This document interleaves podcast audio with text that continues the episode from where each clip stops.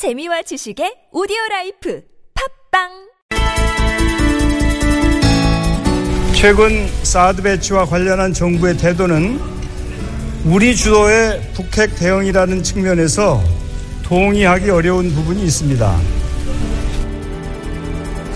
네. 자, 오늘이 20대 국회 첫 번째 정기국회 첫날이었는데요. 지금 방금 들으신 정세균 국회의장의 개회사 대목, 바로 이 한 대목, 그리고 또 하나 있습니다. 우병우 청와대 민정수석이 현직을 유지하면서 검찰 수사를 받게 된 상황에 대해서 비판적 입장을 보이면서 조속히 고위공직자 대상 수사기관 신설이 필요하다. 이런 요지의 발언. 바로 이 두 가지 발언 때문에 새누리당이 강력히 반발을 했고요. 그래서 첫날부터 아주 강한 파열음을 내고 있는데요. 자, 이 문제 여야 원내 대변인 차례로 연결해서 입장 들어보겠습니다. 자, 먼저 새누리당의 김정재 원내 대변인 전화 연결합니다. 여보세요.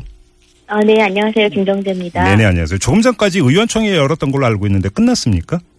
네, 의원총회 지금 열어서요. 예. 그 국회의장 사퇴 촉구 결의문을 채택했습니다. 예. 그리고 지금 국회 본청 계단에서 낭독한 다음에 예. 어, 새누리당 지도부가 지금 국회의장실에 항의 방문 중에 있습니다. 예. 그, 이거 말고 정세균 의장에게 더 요구하는 내용은 없었습니까? 지금 뭐 다 아시다시피 조금 전에 그 내용이 잠시 나왔는데요. 예. 그 한마디로 개회사가 음, 어, 국회의장이 지켜야 할 예. 어, 정치적 중립 의무를 음, 위반해서 네. 지금 개회사를 낭독을 했습니다. 예. 그래서 어, 저희는 지금 국회의장을 국회 그 윤리위원회에 제소할 것이고요. 예, 어, 예. 촉구, 사퇴 촉구 결의안에 들어가 있는 내용입니다. 음. 그리고 지금 국회의장의 그 정치적 중립을 위반할 경우에 지금 처벌할 수 있는 규정이 현재 어, 없습니다. 예, 예. 그래서 어, 이런 규정을 포함해서 음. 국회법 개정안을 제출할 생각입니다. 알겠습니다. 지금 뭐 그 대변께서 잠깐 언급을 해 주셨습니다만 정세균 의장의 이런 발언들이 정치적 중립 의무를 위반한 것이다 이런 판단이신 거잖아요. 네. 좀 더 좀 그 자세히 좀 풀어주십시오. 어떤 점에서 이게 중립성 의무를 위반한 것이라고 보시는 겁니까? 네, 사실 국회의장은 국회법에 그 규정해 해 놓은 대로 네. 국회를 대표하고 의사를 정리하는 사람이 의사를 정리하는 위치에 있습니다. 예, 예. 질서 유지를 하고요, 네. 사무처를 감독하고 음, 정치적으로는 중립을 유지해야 합니다. 네. 그런데 오늘 그 20대 국회 정기국회가 열리는 첫날입니다. 네. 또 더군다나 지금 어렵게 저희가 한- 정말 힘들게 합의한 추경 처리를 앞둔 엄중한 자리고 시점이었습니다. 예, 예, 예. 근데 이 자리에서 지금 개회사를 정말 그 당리 당략에 음, 어, 천착해서 편향 편향적인 그런 네. 개회사를 낭독했는데요. 뭐 음. 조금 전에 말씀하셨다시피 지금 여야가 첨예하게 대립되고 있는 예. 그 청와대 민정수석 문제를 음, 지극히 정파적으로 재단해서 예, 지금 공수처 신설을 주장했고요. 예, 그런데 참고로 어, 새누리당은 공수처 신설을 반대하고 있습니다. 예, 예. 그리고 지금 북한의 그 지금 대한민국 위협하는 이런 도발에 대한 비판은 단 한마디도 없이 예, 사드 배치에 대해서 사실상 반대 의견을 개회사에 넣습니다. 예. 국회의장으로서 중립을 지켜야 할 의무를 완전히 내팽개친 거죠. 음, 네, 그래서 오늘 그 개회사를 들은 어, 새누리당 의원들은 이게 네. 도대체 음, 대한민국의 국회의장인지 음. 아니면은 그 그냥 펴- 정말 일부 편향된 시민단체 대표인지 헷갈릴 예. 정도였습니다. 예. 근데 지금 정세균 의장 측에서는 어떻게 이제 반박을 했냐면 이 그 개회사 발언은 민의 수렴과 주변국과의 관계 변화에 대한 고려 등이 부족했음을 지적한 것일 뿐이다. 그리고 어, 또 어떤 얘기를 했냐면 국민을 대신해서 스피커로서 그러니까 국회의장으로서 말한 것이다. 이런 식으로 주장을 했는데요. 자, 미니 수렴이요. 지금 네. 미니가 민주당 내에서가 나왔습니다만 음. 이 사드 배치에 대해서는 예.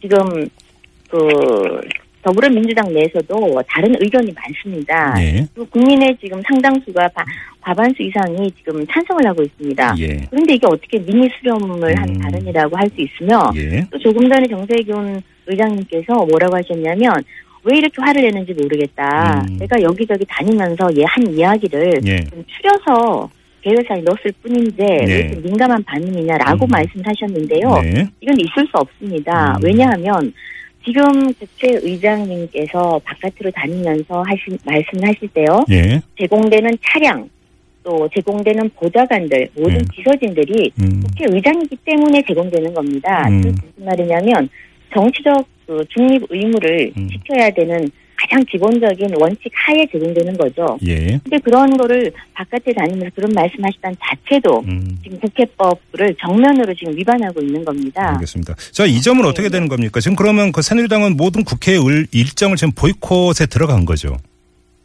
네, 현재는 지금 그런 거고요. 예. 일단 지금 음, 지도부께서 그 국회의장님을 지금 뵙고 있으니까 예, 그 예. 결과 나, 나오시면 음. 그 결과에 따라서 네. 의총을 다시 열 생각입니다. 아, 제가 왜 여쭤보냐면 지금 가- 가장 큰 현안이 바로 이제 추경 처리 문제 아니겠습니까? 그래서 어젯밤에 이제 여야 간에 이제 극적 타결까지 됐고 오늘 처리할 예정이었는데 지금 만약에 이렇게 되어버리면 이것도 지금 처리가 안 되는 거잖아요.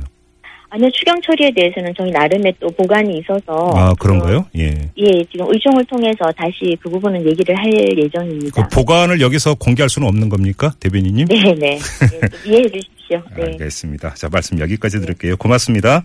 네, 감사합니다. 네. 자, 이어서 이 더불어민주당의 기동민 원내대변인 연결하죠. 여보세요?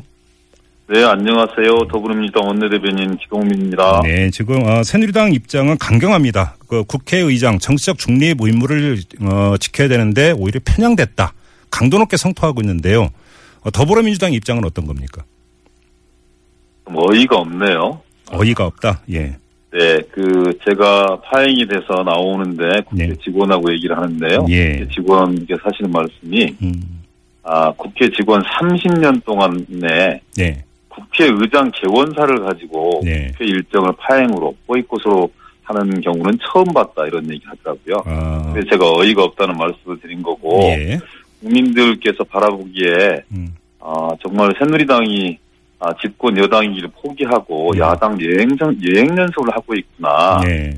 어찌 보면 어쩌면 그렇게 아, 우리 당이 과거에 좀이 정체성과 갈피를 찾지 못하고 음. 헤매고 있는 그 시절의 그 모습을 그대로 전차복철하고 있는지 참 예. 어처구니 없다 이런 생각을 하고요. 예, 예. 말씀 주셨지만 아, 아, 이 가장 중요한 게 추경이잖아요. 네네. 그래서 추경을 빨리 통과시켜 달라고 추경은 속도고 타이밍이라며 네. 그렇게 아, 야당을 겁박하고 압박해서 음, 아, 자기의 목적들을 실현시키기 위해서 노력을 해왔는데 예. 과연 그런 생각이 진실로 마음속에 담아 있- 있었던 생각인 건지 네. 아니면 음, 다른 정치적 목적을 실현하기 위한 그런 수단으로서 추경을 활용한 것인지 네. 그 진심을 의심하지 않을 수 없는 거고요. 네. 과거에도 아, 국회의장은 아, 당신들께서 이, 그, 이 다수당을 했을 때 정의 의장 역시 마찬가지고 수많은 정, 의장들이 네. 아, 일반 민심을 대변해 정치적 담론들을 쏟아놨습니다. 네. 거기에 대해 단 한 번도 이렇게 대꾸하지 않았습니다. 자, 물론 그러면 잠깐만요. 그것이 조금만요. 예. 그, 그것이 지나친 경우에 네. 아, 적절하게 항의하고 음. 의장실에 찾아가서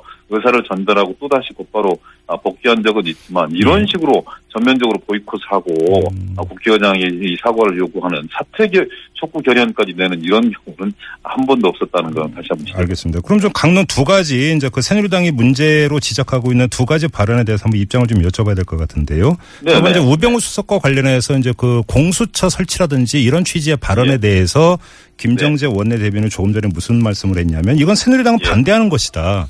그러니까 네. 결국은 특정 정파 입장에서 이야기한 것 아니냐 이런 취지로 주장을 예. 했거든요. 네 그렇게 말씀 주실 수 있겠지만 예. 어, 일- 어느 일간지의 여론조사를 보니까 네. 새누리당 의원의 80%가 네. 우병우 수석은 거취를 정리해야 된다고 답변을 했어요. 예. 그게 그게 뭘 의미하는 거겠습니까? 음. 새누리당 입장에서도 우병우 수석 거취 문제를 정치 정점화 시키는 것이 못내 부담스러운 것이고 예. 그런 부분들이 국정을 운영하는 데 있어서 아무런 도움이 되지 않는 걸 반증하는 거거든요. 예. 예. 그리고 지금 검찰이 자체적으로 개혁을 한다고 하지만 검찰 자체 개혁안이 성공할 것이라고 믿는 국민 하나도 없습니다. 그만큼 검찰 권력이 음. 이제 아, 자기의 사정 능력을 상실할 정도로 국민적 불신에 쌓여 있기 때문에 예. 자체적인 어, 개혁이 맡겨놓을 수 없고 뭔가 국민적인 시각, 시각에서 음. 외부 수술이 들어가야 한다는 데 대해서 어떤 국민이 그걸 걱정하겠습니까? 음. 그런 일반의 여론들을 그대로 전달하는 것일 뿐이고요. 네네. 사드 문제 역시 마찬가지입니다. 찬성과 반대냐는 말씀을 드리는 게 아니라 예.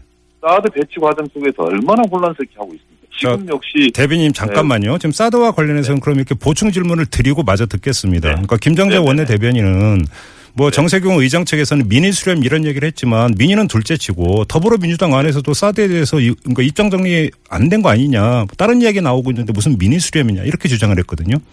저희들은 입장들을 일부러 안 하고 있는 거죠.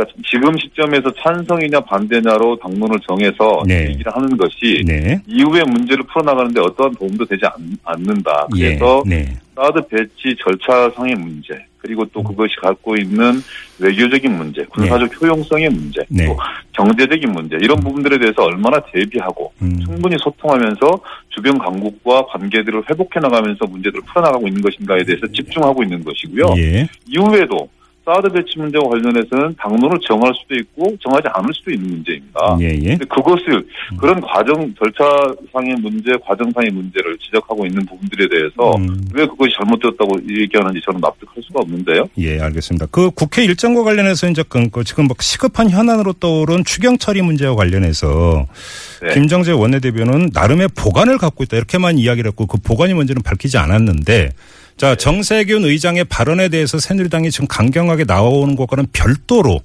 이 추경 처리가 가능하다고 보세요?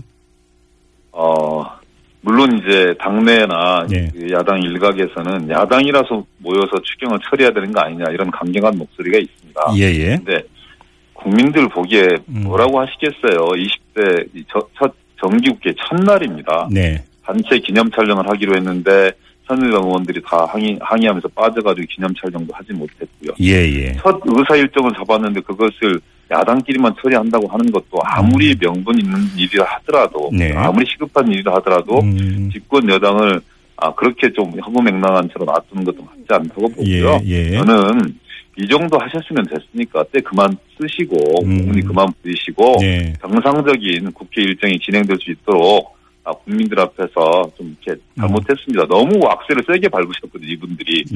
수 있는 명분들을 찾지 못해서 이러는 건데, 네. 그럴 때일수록 잘못한 것은 잘못했다고, 너무 과잉 대응했다고 얘기하시고, 예. 국회로 돌아오셔서 나머지 의사 일정을 빨리 추진했으면 좋겠습니다. 아, 그래요.